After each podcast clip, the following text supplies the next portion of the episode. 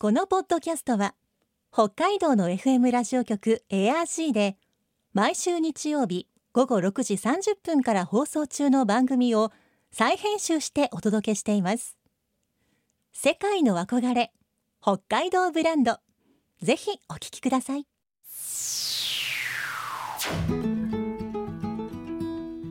今世界から注目される北海道。この番組では北海道が世界に誇る自然文化産業などをピックアップ。北海道の持つ魅力や可能性をゲストの方に伺います。お相手は鈴木舞です。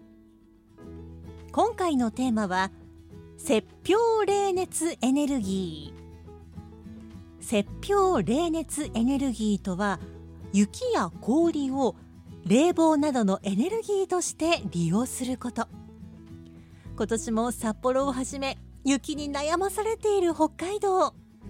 長年厄介者と思われてきた雪ですがこの雪や氷を自然エネルギーとして活用しているのをご存知でしょうか？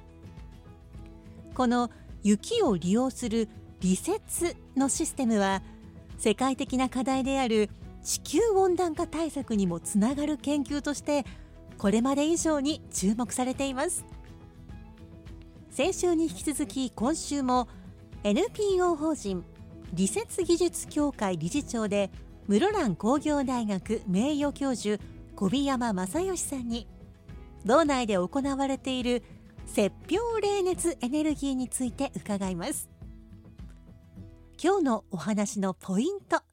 鈴木舞のマイポイントは？100メートル。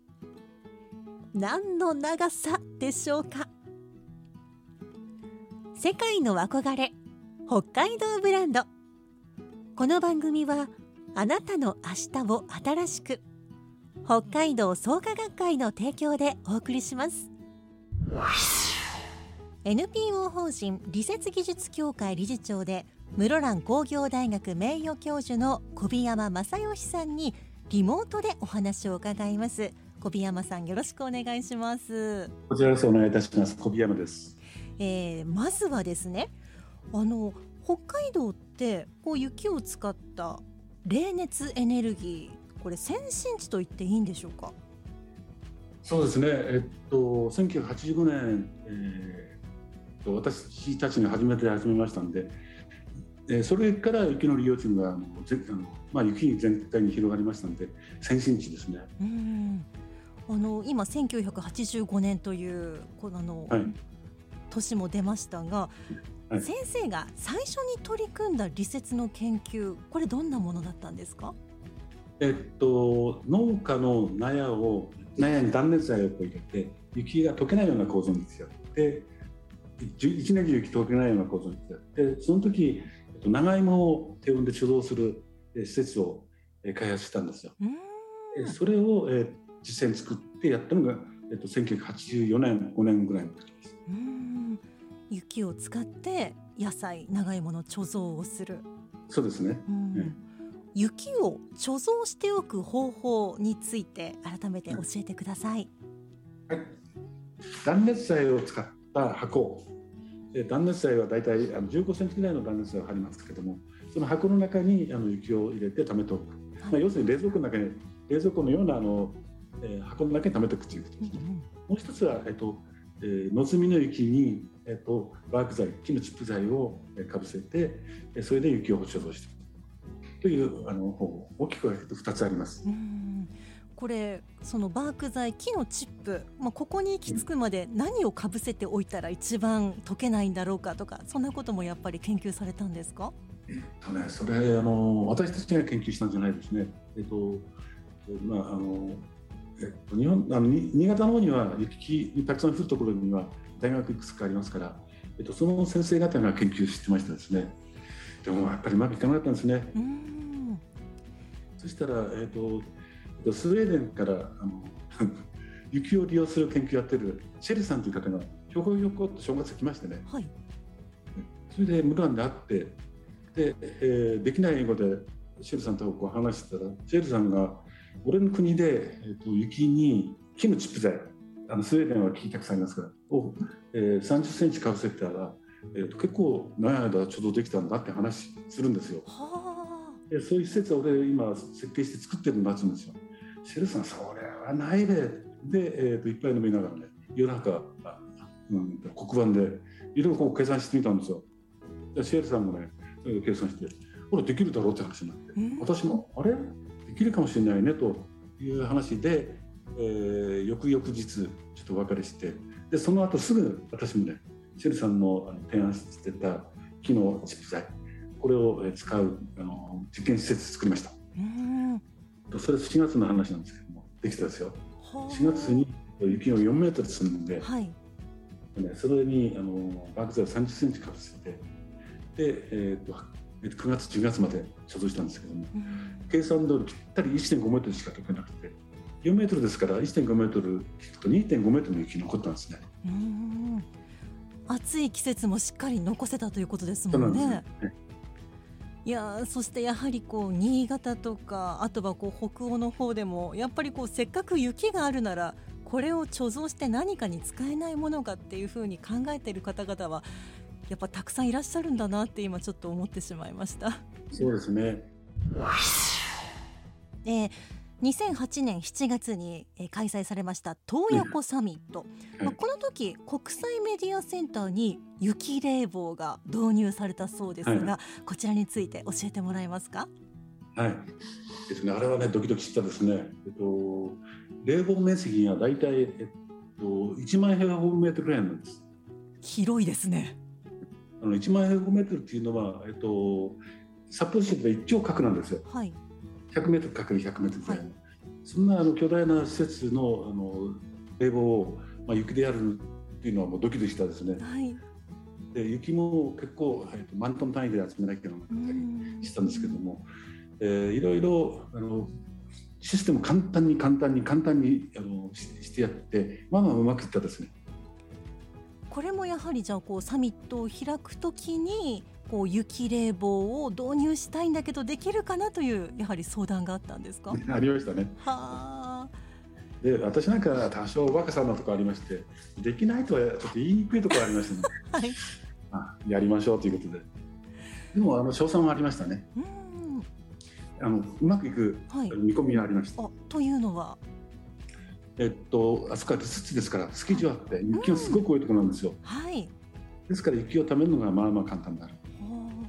それからそこの、えっと、スキー場のふもとに駐車場がありましてはい。そこにあのその IMC の、えー建物建てた仮設なんですけど建てたんですけども、はい。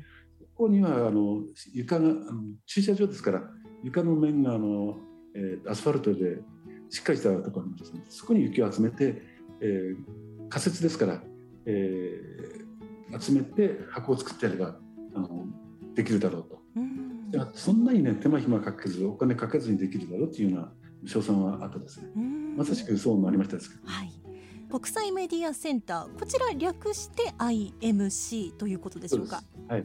インターナショナルメディアセンターはい作りとしてはそのルスツにあるたっぷりの雪を溜めておいてまたそこにこうじゃあ空気を通してその冷たくなった空気をこう部屋の中に流すというそんな感じなんでしょうか。そうです。うんで IMC であの報道関係の人がたくさん来てましたから、はい。面白かったですよ。あ、そうなんですね。ええあのできない英語であのここの部分こういう形でこう設計したんですったら、おすげえねっていう話がはあのいろいろあったですね。えーで、えー一番びっくりされてたのはロシア人いやこれをあのうちの国でも使えるとうん。言いましたですね。それでできない英語で、えー話してたら日本語喋るんですよ。いきなりね何かの表紙に日本語で喋り始めて。はい。であのロシア人が言ってました私の目は青いけども目白くした こんな雪を使うのは上手なもんだねって言ってましたまたそのロシアの方の日本語もすごく堪能ですね。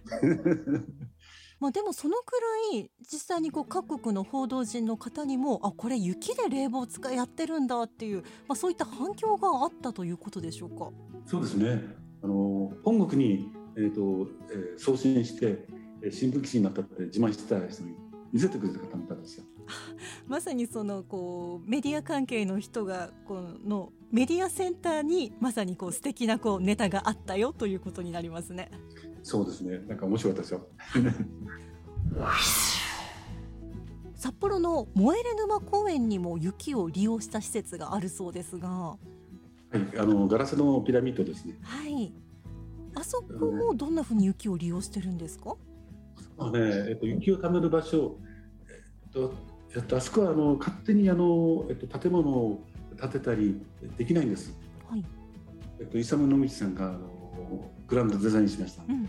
それで地上にはあの雪を貯める場所を作れなかったんで、はい地下を掘ってそこに雪を貯めてあります。はあ。燃える沼公園の地下に。うん、あのきガラガラスのピラミッドのすぐそばです。はい。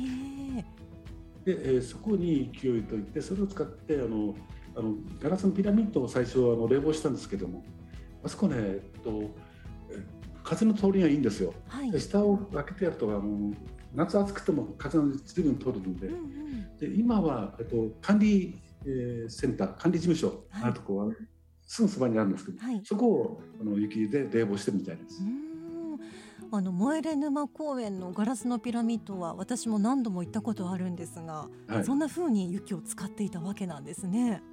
そうなんですね。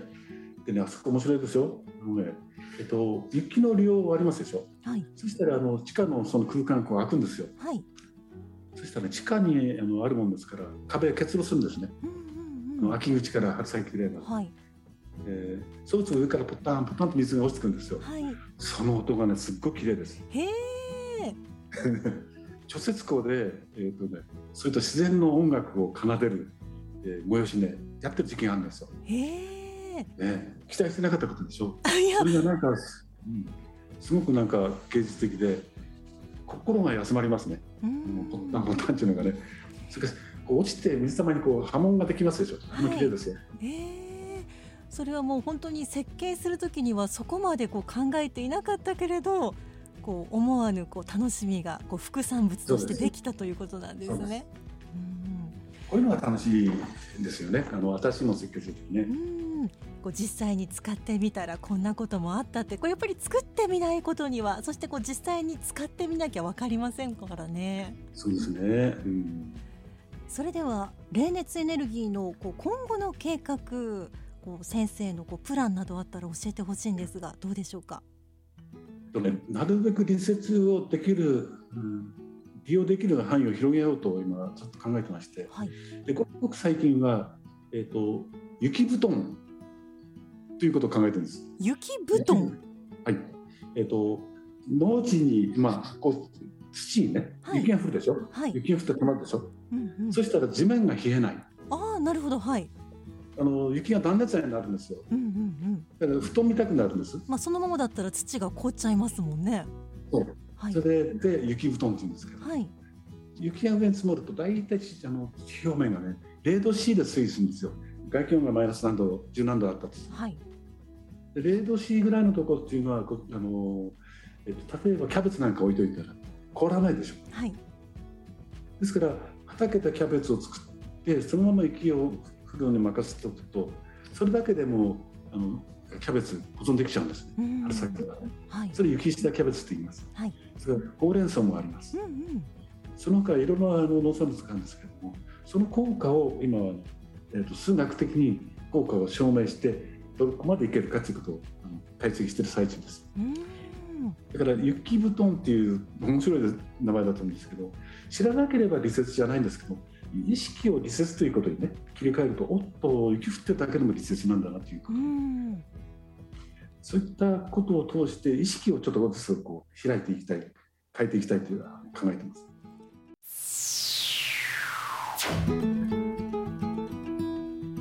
世界の憧れ北海道ブランド今回のゲストは NPO 法人理説技術協会理事長で室蘭工業大学名誉教授小宮山正義さんでした。今日のマイポイントは100メートル。洞爺湖サミットで雪を使った冷房を導入した国際メディアセンターの建物。さらっと相槌を打ってしまいましたが 100m×100m の広さの建物を雪で冷やす。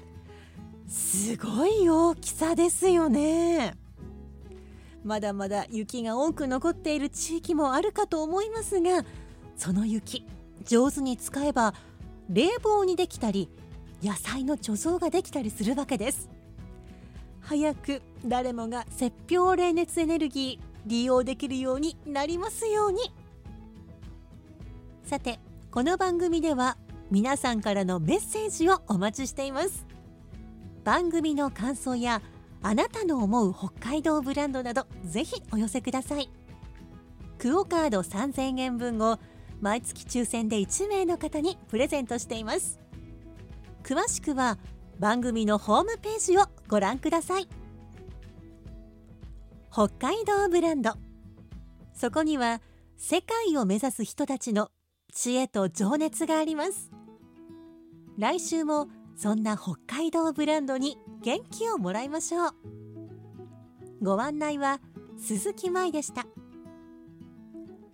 世界の憧れ北海道ブランド。この番組はあなたの明日を新しく北海道創価学会の提供でお送りしました。